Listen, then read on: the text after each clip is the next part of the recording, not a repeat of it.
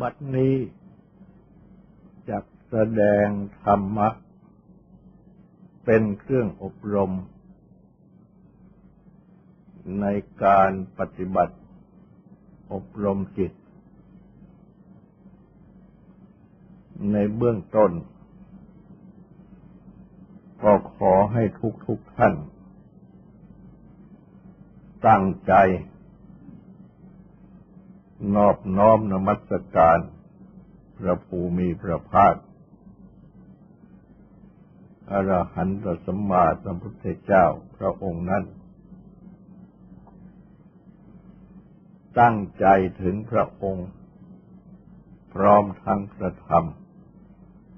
และประสงค์เป็นสรณะ ตั้งใจสำรวมกายวาจาใจให้เป็นศีล ทำสมาธิในการฟัง เพื่อให้ได้ปัญญาในธรรม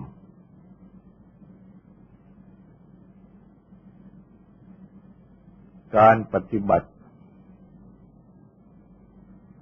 พุทธศาสนา ต้องปฏิบัติให้ถึงจิต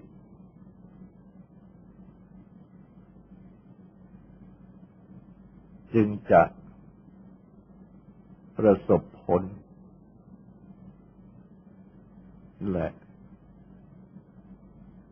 ก้าวหน้า ไปสู่ความสิ้นทุกข์ ได้โดยลำดับ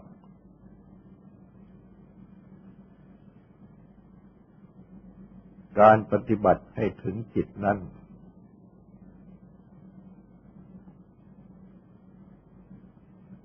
ก็ต้องตั้งต้นตั้งแต่ขั้นทานขั้นศีล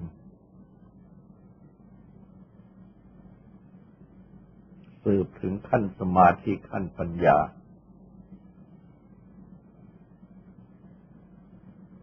อันรวมความว่า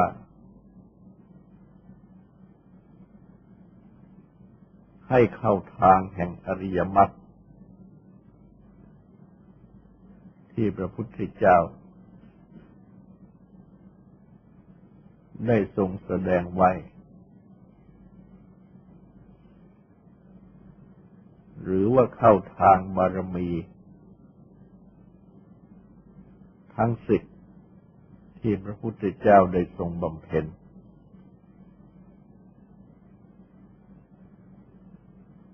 การปฏิบัติ เข้าทางบารมีนั้น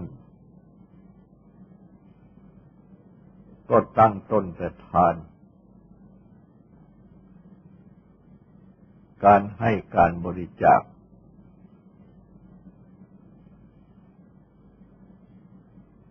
ต้องปฏิบัติให้ถึงจิต คือให้จิตสละ โลภมัจฉริยะ ให้จิตบริสุทธิ์ แม้จะให้น้อยก็ตาม เมื่อจิตบริสุทธิ์ก็ชื่อว่ามาก ให้มากถ้าจิตไม่บริสุทธิ์ก็ชื่อว่าน้อย จิตที่บริสุทธิ์นั้น ก็หมายถึงมิใช่ให้เพื่อเพิ่มโลภะแต่ว่าให้เพื่อที่จะชำระโลภะความโลภอยากได้ มัจฉริยะ ความหวงแหนระนีเหนียวแน่น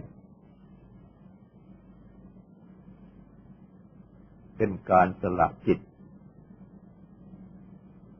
คือสละทางจิต ให้จิตบริสุทธิ์ดังกล่าว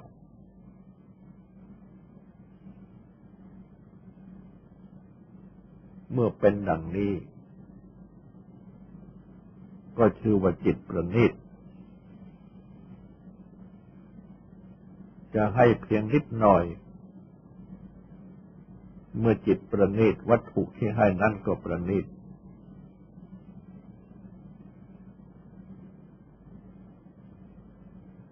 จึงได้ผลมาก และผลมากที่ได้นั้นก็หมายถึงผลทางจิตใจ คือความบริสุทธิ์นั่นเอง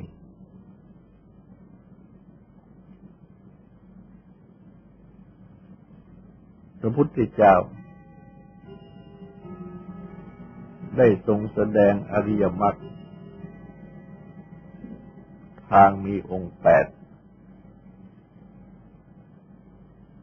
เป็นหลักแห่งการปฏิบัติ ในพุทธศาสนาตุกเข้ามาก็เป็นศีลเป็นสมาธิเป็นปัญญา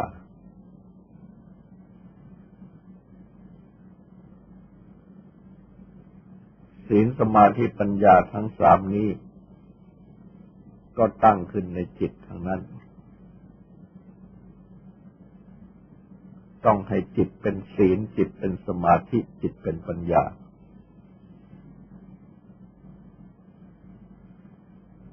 จิตเป็นศีลนั่นก็คือว่าจิต เป็นปกติเรียบร้อยดีงาม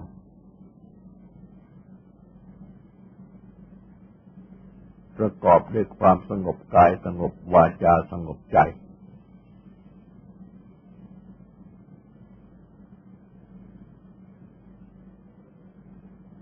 จากบรรดากิเลสอย่างหยาบ อันจะเป็นเครื่องดึงจิต ให้ก่อเจตนาก่อกรรม ที่เป็นบาปอกุศลทุจริตทั้งหลาย จิตเป็นสมาธินั่นก็คือจิตที่ตั้งมันอยู่ในทางที่ชอบ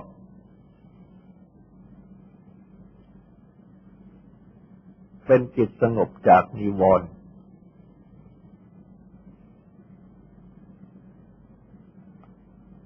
คือกิเลสที่บังเกิดขึ้นในใจ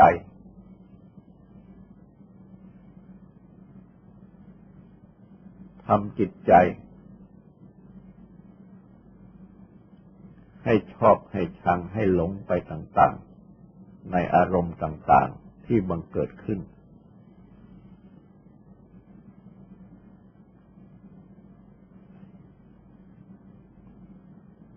จึงตั้งมั่นอยู่ในอารมณ์ของสมาธิ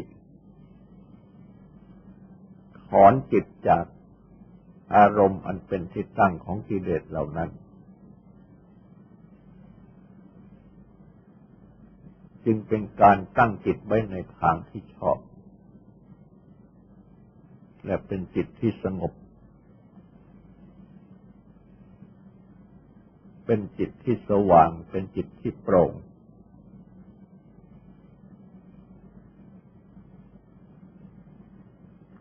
มองเห็น เหตุผลที่เป็นจริง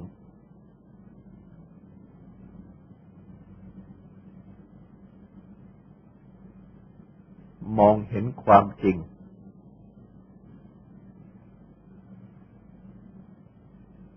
ของสิ่งทั้งหลาย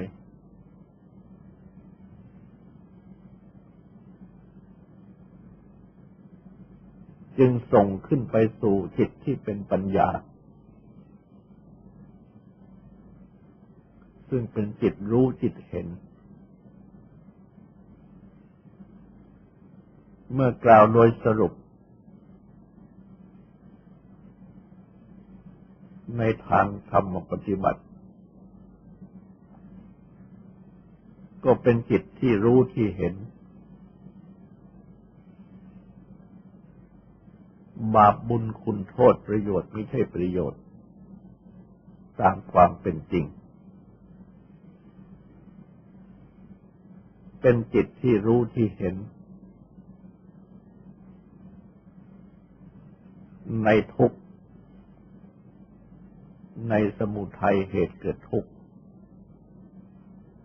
ในนิโรธความดับทุกข์ ในมรรคทางปฏิถึงความดับทุกข์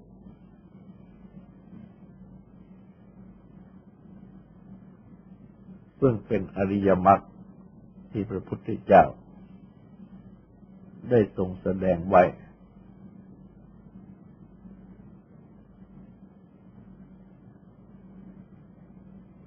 เมื่อนำตนเข้าสู่ศีลสมาธิปัญญา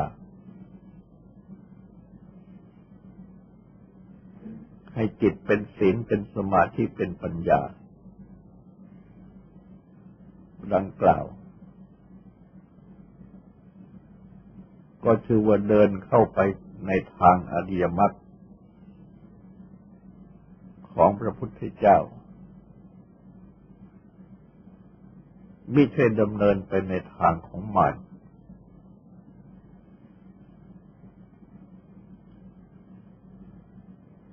ถ้าเดินออกนอกทางอริยมรรคก็ย่อมชื่อว่าดำเนินไปในทางของมัน ก็คือกิเลสสมาน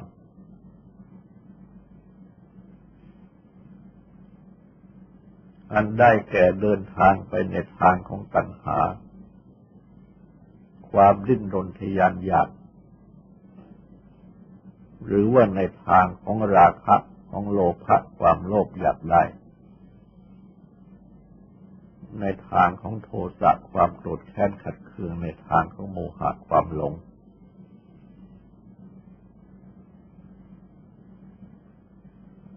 เมื่อเดินทางไปใน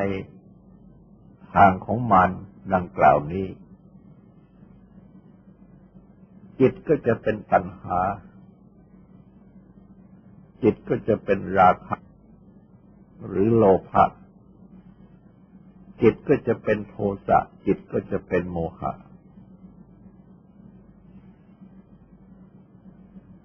ดังนี้ก็เป็นอันว่า เดินไปในทางของมาร ราะว่าจิตนี้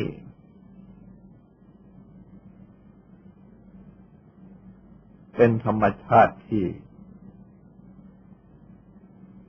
อ่อน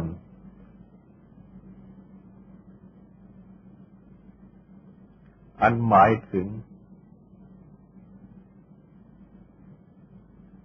น้อมไปได้ง่ายทั้งในทางดีทั้งในทางชั่ว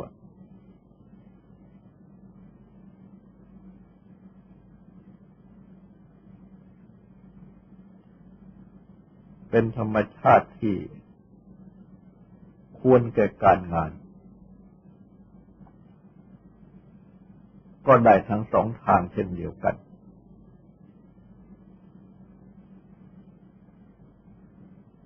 แต่ว่าธรรมชาติของจิตที่แท้จริงนั้น เป็นธรรมชาติที่เป็นธาตุรู้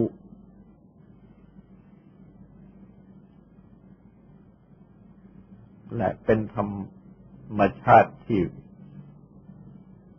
ประพัดสอนคือผุดผ่อง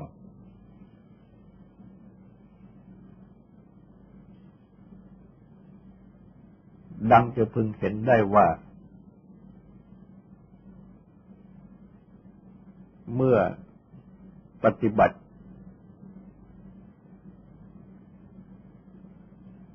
ให้จิตเป็นศีลเป็นสมาปัญญา จะปรากฏความผุดผ่องของจิต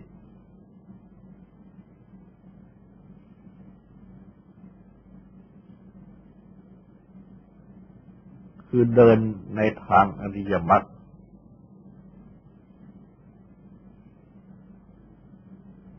และจิตก็ควรแก่การงาน อันหมายความว่า ปฏิบัติได้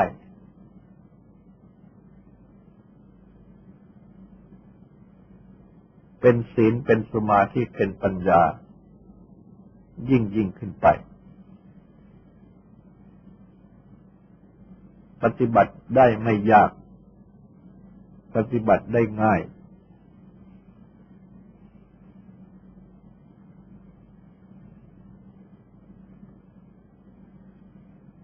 แต่ถ้าหากว่า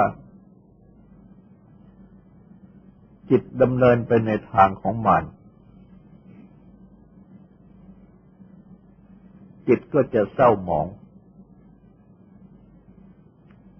ไม่ผุดผ่อง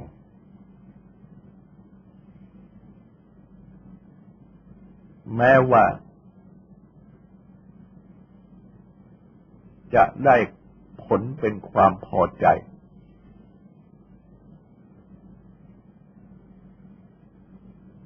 จากผลต่างๆ จากอารมณ์ที่น่ารักใคร่ปรารถนาพอใจต่างๆ เป็นนันทิคือความเพลิดเพลิน เป็นความติดใจยินดี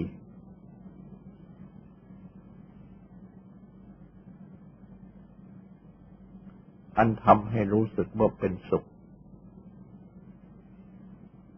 เป็นความสำราญ เป็นความชื่นบาน สนุกสนาน แต่ว่า อันที่จริงนั่น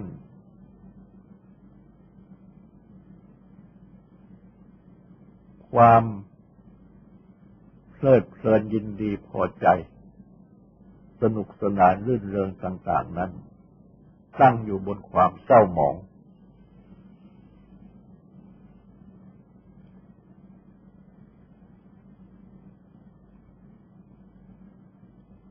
ไม่ใช่เป็นความ บริสุทธิ์อันแท้จริง ในเมื่อมาปฏิบัติธรรม คือเดินในทางแห่งอริยมรรคได้พบกับความสุข จากการเดินในอริยมรรคซึ่งตั้งอยู่บนความผุดผ่อง อันเป็นธรรมชาติของจิต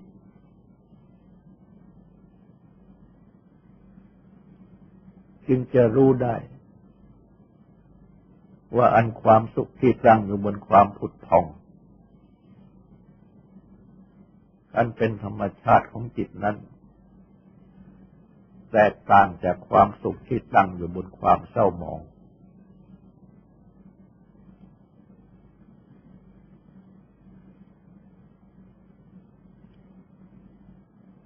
และจะมองเห็นว่าความเศร้าหมองนั่นเอง เป็นเครื่อง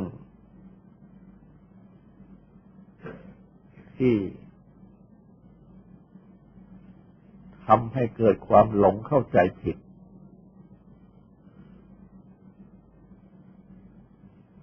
ว่าเป็นสิ่งที่น่าเพลิดเพลินยินดีพอใจ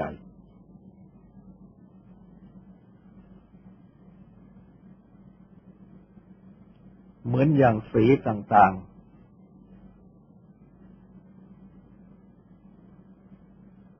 ที่เขียนลงไป บนแผ่นผ้าขาว ที่สะอาด สีต่างๆนั้น อันที่จริงเป็นสิ่งที่เศร้าหมอง เช่นเมื่อมีสีมาเปื้อน เสื้อผ้าที่สวมใส่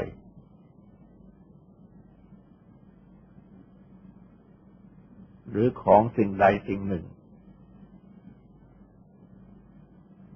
บุคคลจะรู้สึกว่าเป็นความสกปรก ต้องซักฟอกล้าง ให้สีต่างๆนั้น หมดไปแต่ถ้าหากว่า เอาสีนั่นเอง ที่เห็นว่าสกปรก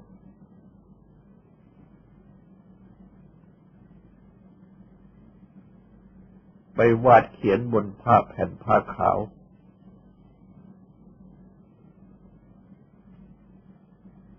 เป็นทัศนียภาพภาพที่น่าดู ก็จะกลับเห็นตรงกันข้ามว่า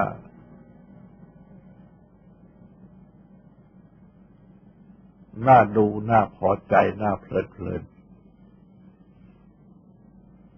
ในจิตรกรรมที่เขียนขึ้นนั้น ไม่เห็นว่าเป็นของสกปรกก็มีความสุขเพลิดเพลินอยู่ในภาพนั้น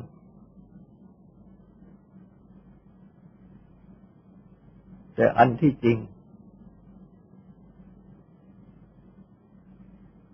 ก็คงเป็นสีที่เขียน ซึ่ง เป็นความสกปรกนั่นเอง เพราะเหตุที่เป็นทัศนียภาพ จึงทำให้เกิดความยินดีพอใจเพลิดเพลิน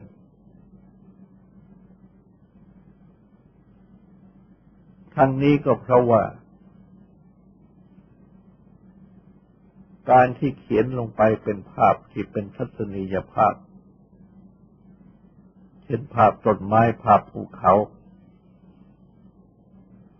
ภาพบุคคล ภาพสัตว์ต่าง ๆ นี่แหละคือเป็นสังขารที่แปลว่าส่วนผสมปรุงแต่ง หรือสิ่งผสมปรุงแต่ง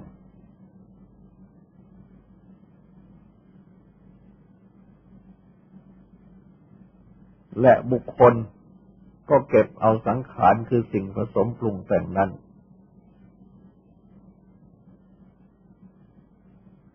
มาเป็นสังขารขึ้นในจิต คือเป็นสิ่งผสมปรุงแต่งขึ้นในจิต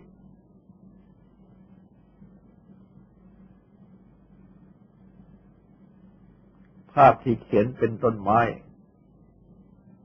เมื่อดูแล้วก็รู้สึกว่าเป็นต้นไม้ ก็มาตั้งเป็นสังขารคือเป็นต้นไม้ขึ้นในจิต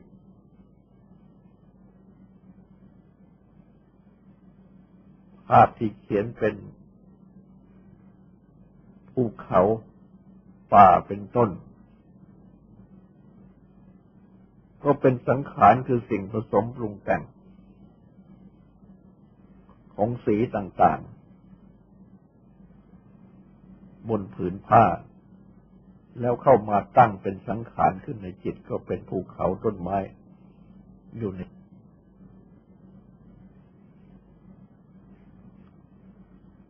และ แม้ว่า ไม่ใช่ภาพเขียน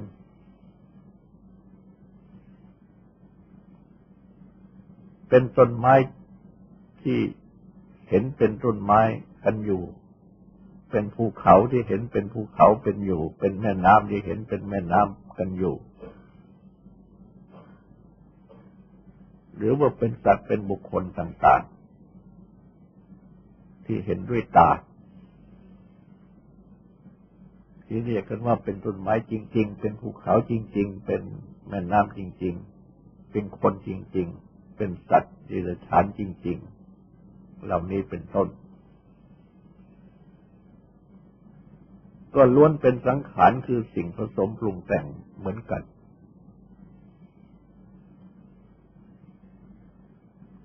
เป็นสังขารคือสิ่งผสมปรุงแต่งทั้งนั้น เหมือนอย่างภาพที่เขียนขึ้นนั้น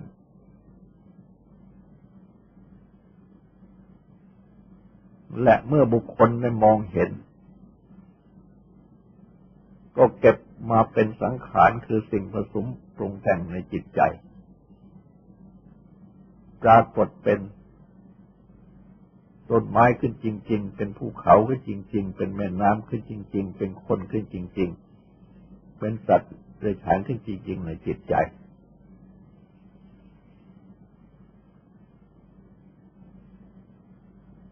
แม้สิ่งที่ประสบ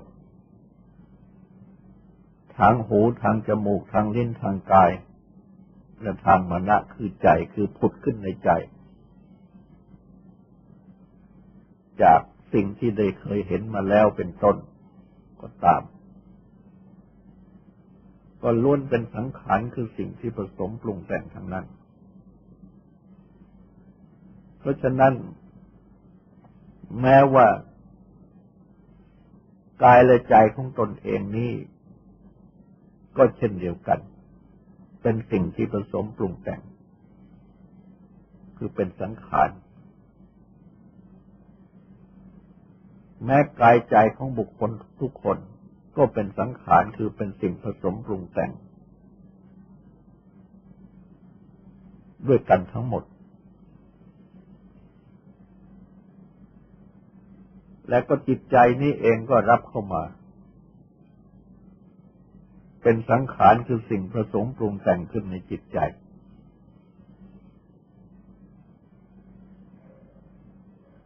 แต่ว่าจิตใจนี้ดังที่เด็กกล่าวแล้ว ว่า เป็นธรรมชาติที่เป็นธาตุรู้ และเป็นธรรมชาติที่ผุดผ่อง คือประพัดสอนผุดผ่อง แต่ว่ายังมีอวิชชา คือความไม่รู้ อันหมายความว่า ไม่รู้ตามความเป็นจริง ไม่ใช่หมายความว่าไม่รู้อะไรเลย ถ้าไม่รู้อะไรเลย ก็จะไม่ต่างอะไรกับดินก้อนหิน เป็นต้น แต่ว่าทุกๆคนนี่ไม่ใช่ก้อนดิน ไม่ใช่ก้อนหิน เพราะว่ารู้อะไรอะไรได้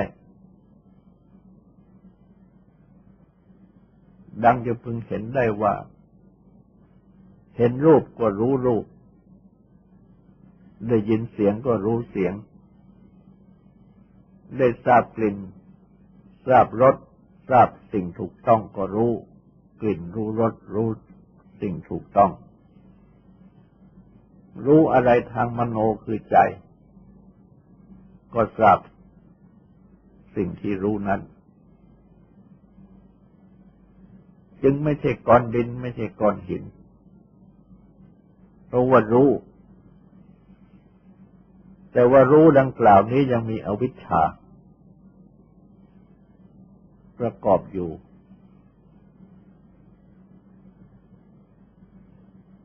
อันเป็นเหตุให้เกิดโมหะคือความหลงถือเอาผิดต่างๆ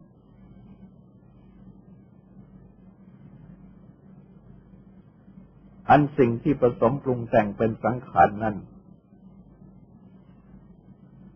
ดังที่ได้เปรียบเป็นภาพเขียนในทีแรก ก็เขียนให้สวยสดงดงาม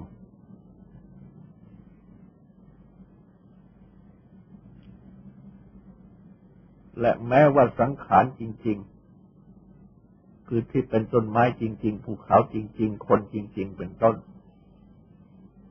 ดังที่ได้กล่าวต่อมา ว่าเป็นสื่อผสมปรุงแต่งเช่นเดียวกันกับภาพเขียน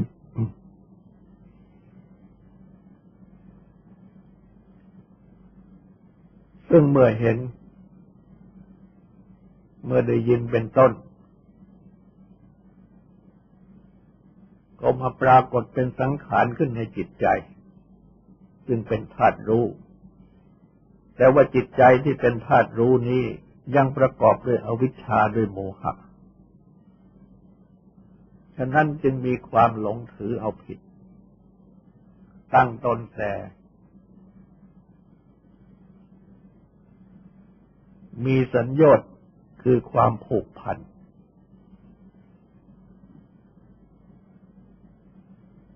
และเกิดความยินดีเกิดความยินร้าย เพิ่มความหลงต่าง ๆ ขึ้นอีก คือเกิดยินดีพอใจ ซึ่งเป็นราคะหรือโลภะขึ้น ในสิ่งผสมปรุงแต่งคือสังขารที่สวยสดงดงาม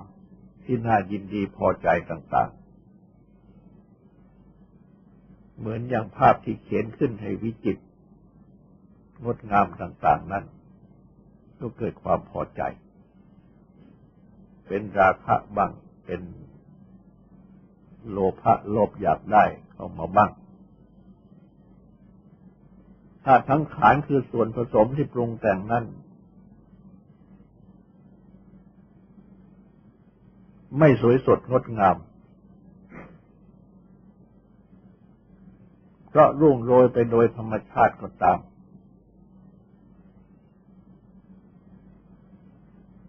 ซึ่งเปรียบเป็นอย่างภาพเขียนที่เขียนให้น่าเกลียดน่ากลัว ให้ไม่สวยสดงดงามต่าง ๆ ดูแล้วก็ไม่พอใจ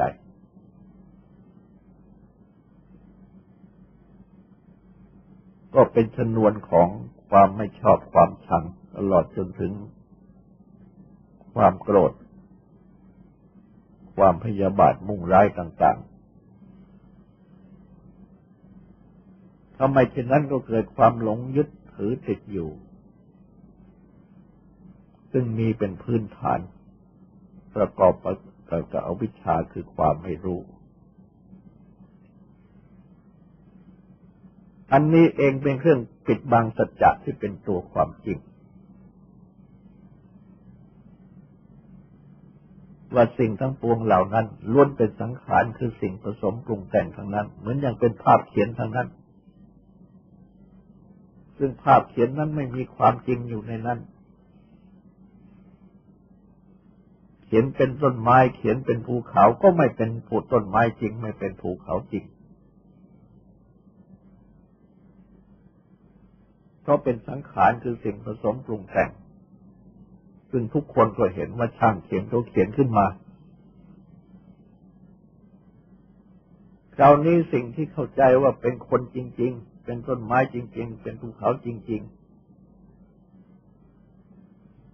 ซึ่งความเข้าใจนั่น ก็ต้องพิจารณาตามที่พระพุทธเจ้าทรงสั่งสอนไว้ก่อนว่านั่นเป็นอวิชชาเป็นโมหะเพราะสิ่งที่คิดว่าจริงนั้น อันที่จริงก็เป็นสังขารคือสิ่งผสมปรุงแต่งเช่นเดียวกัน ไม่ต่างอะไรกับภาพเขียน ไม่มีต้นไม้จริง ๆ ไม่มีภูเขาจริง ๆ ไม่มี ร่างกายใจ ที่เป็นอัตภาพนี้จริง ๆ ทั้งที่เป็นคนทั้งที่เป็นสัตว์เดรัจฉานทั้งหลาย ล้วนเป็นสังขารคือสิ่งผสมปรุงแต่งทั้งนั้น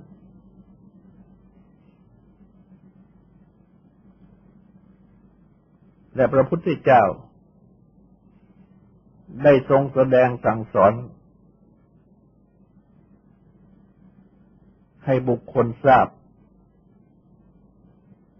ถึงสังคตะลักษณะ ลักษณะคือเครื่องกำหนดหมาย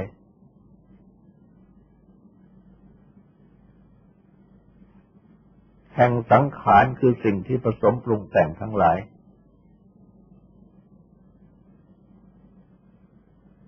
ว่ามีสามประการ คือหนึ่ง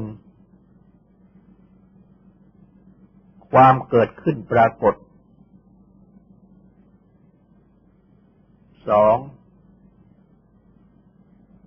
ความเสื่อมสิ้นไปปรากฏ และสามเมื่อตั้งอยู่ มีความแปรปรวนเปลี่ยนแปลงไปเป็นอย่างอื่นปรากฏ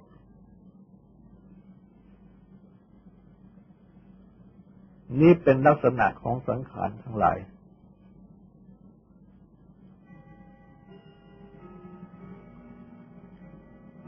ดูจากภาพเขียนก่อน เมื่อช่างมาเขียนขึ้น นั่นก็คือว่า มีความเกิดขึ้น ปรากฏเป็นภาพของสิ่งสิ่งต่างๆ และต่อจากนั้น ก็เก่าเสื่อมไปโดยลำดับ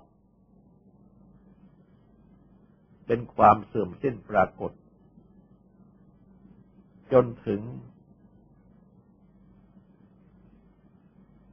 เสื่อมไปหมดสิ้น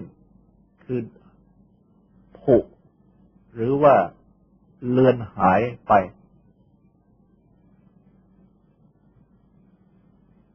และเมื่อยังตั้งอยู่ ก็มีความแปรปรวนเปลี่ยนแปลงไปโดยลำดับ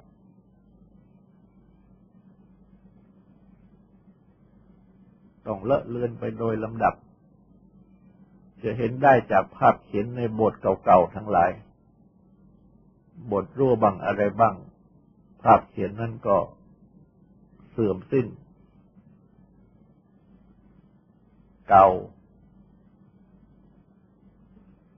เสื่อมไปโดยลำดับ และแม่สังขารคือสิ่งผสมปรุงแต่งที่เข้าใจกันมาเป็นต้นไม้เป็นภูเขาจริง ๆ เป็นอัตภาพของบุคคลของสัตว์หรือชานทั้งหลายจริง ๆ ก็เช่นเดียวกัน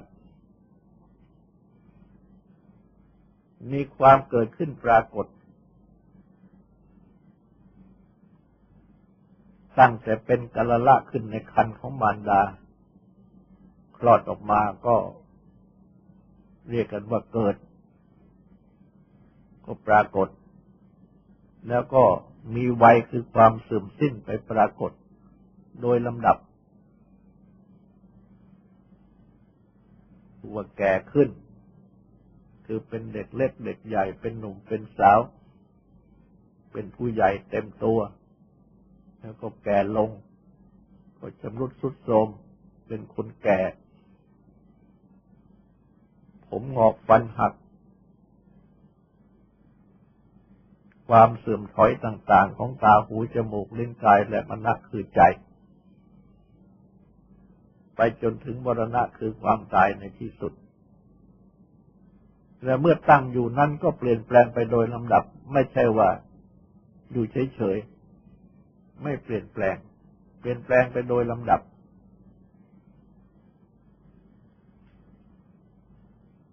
เมื่อพิจารณาจึงจะมองเห็น เพราะฉะนั้นจึงได้มีแสดงว่าทุกๆคนนั้นที่เกิดมา เมื่อเกิดมาก็เดินบ่ายหน้าไปสู่ความดับในที่สุดด้วยกันทุกคนไม่มีหยุด สักขณะเดียวพระพุทธเจ้าจึงตรัสสอนให้มันพิจารณา ในเมื่อในปฏิบัติ ทำสติปัฏฐานในกายในเวทนาในจิตมันโดยลำดับแล้ว ก็เป็นอันว่า ได้อบรมจิตให้เป็นศีลเป็นสมาธิขึ้นมาโดยลำดับ ก็ให้ศีล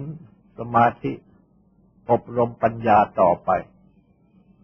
จับพิจารณาให้มองเห็นว่าเป็นสังขารดังกล่าวมาแล้ว และมีลักษณะของสังขารที่ปรากฏดังที่พระพุทธเจ้าทรงสั่งสอนไว้ อันนี้แหละ ที่ตรัสสอนไว้ว่าอนิจจานุปัสสี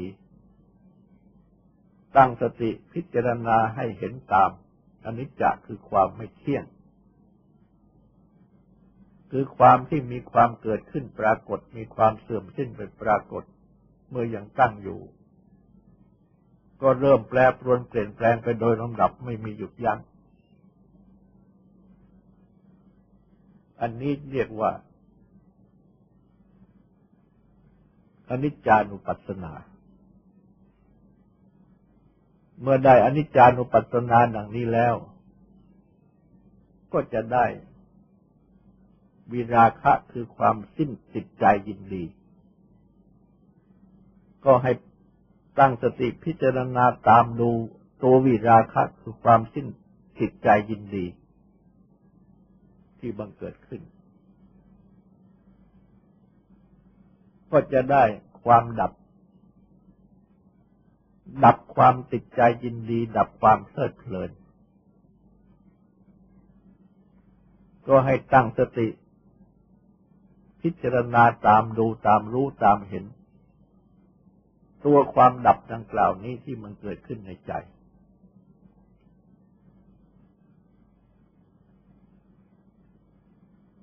ก็จะได้ความปล่อยวาง สิ่งอะไรที่เคยยึดถือว่าเป็นตัวเราของเราก็จะปล่อยวางลงได้ ก็ให้ตั้งสติพิจารณาตามดูตามรู้ตามเห็นตัวความปล่อยวางนี้ ที่ตามศัพท์เรียกว่าสลักคืน เหมือนอย่างว่า ไปยึดเอาของเข้ามาก็คืนของเข้าไป เมื่อไปยึดเอาสังขาร มาเป็นตัวเราของเรา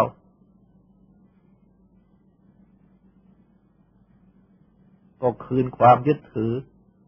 ปล่อยสังขาร ที่ยึดเอามาว่าเป็นตัวเราของเราลงไป ออกไป คืนให้แก่เจ้าของเข้าไป ก็คืนให้แก่ธรรมดา เพราะที่จริงเป็นธรรมดาทางนั้น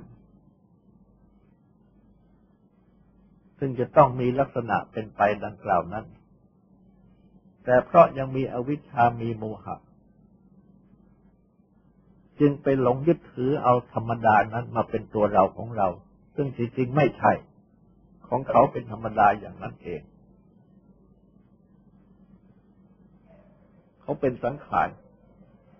เป็นสิ่งผสมปรุงแต่งที่ต้องเป็นไปตามธรรมดาดังนั้น แต่บุคคลไปยึดเอามา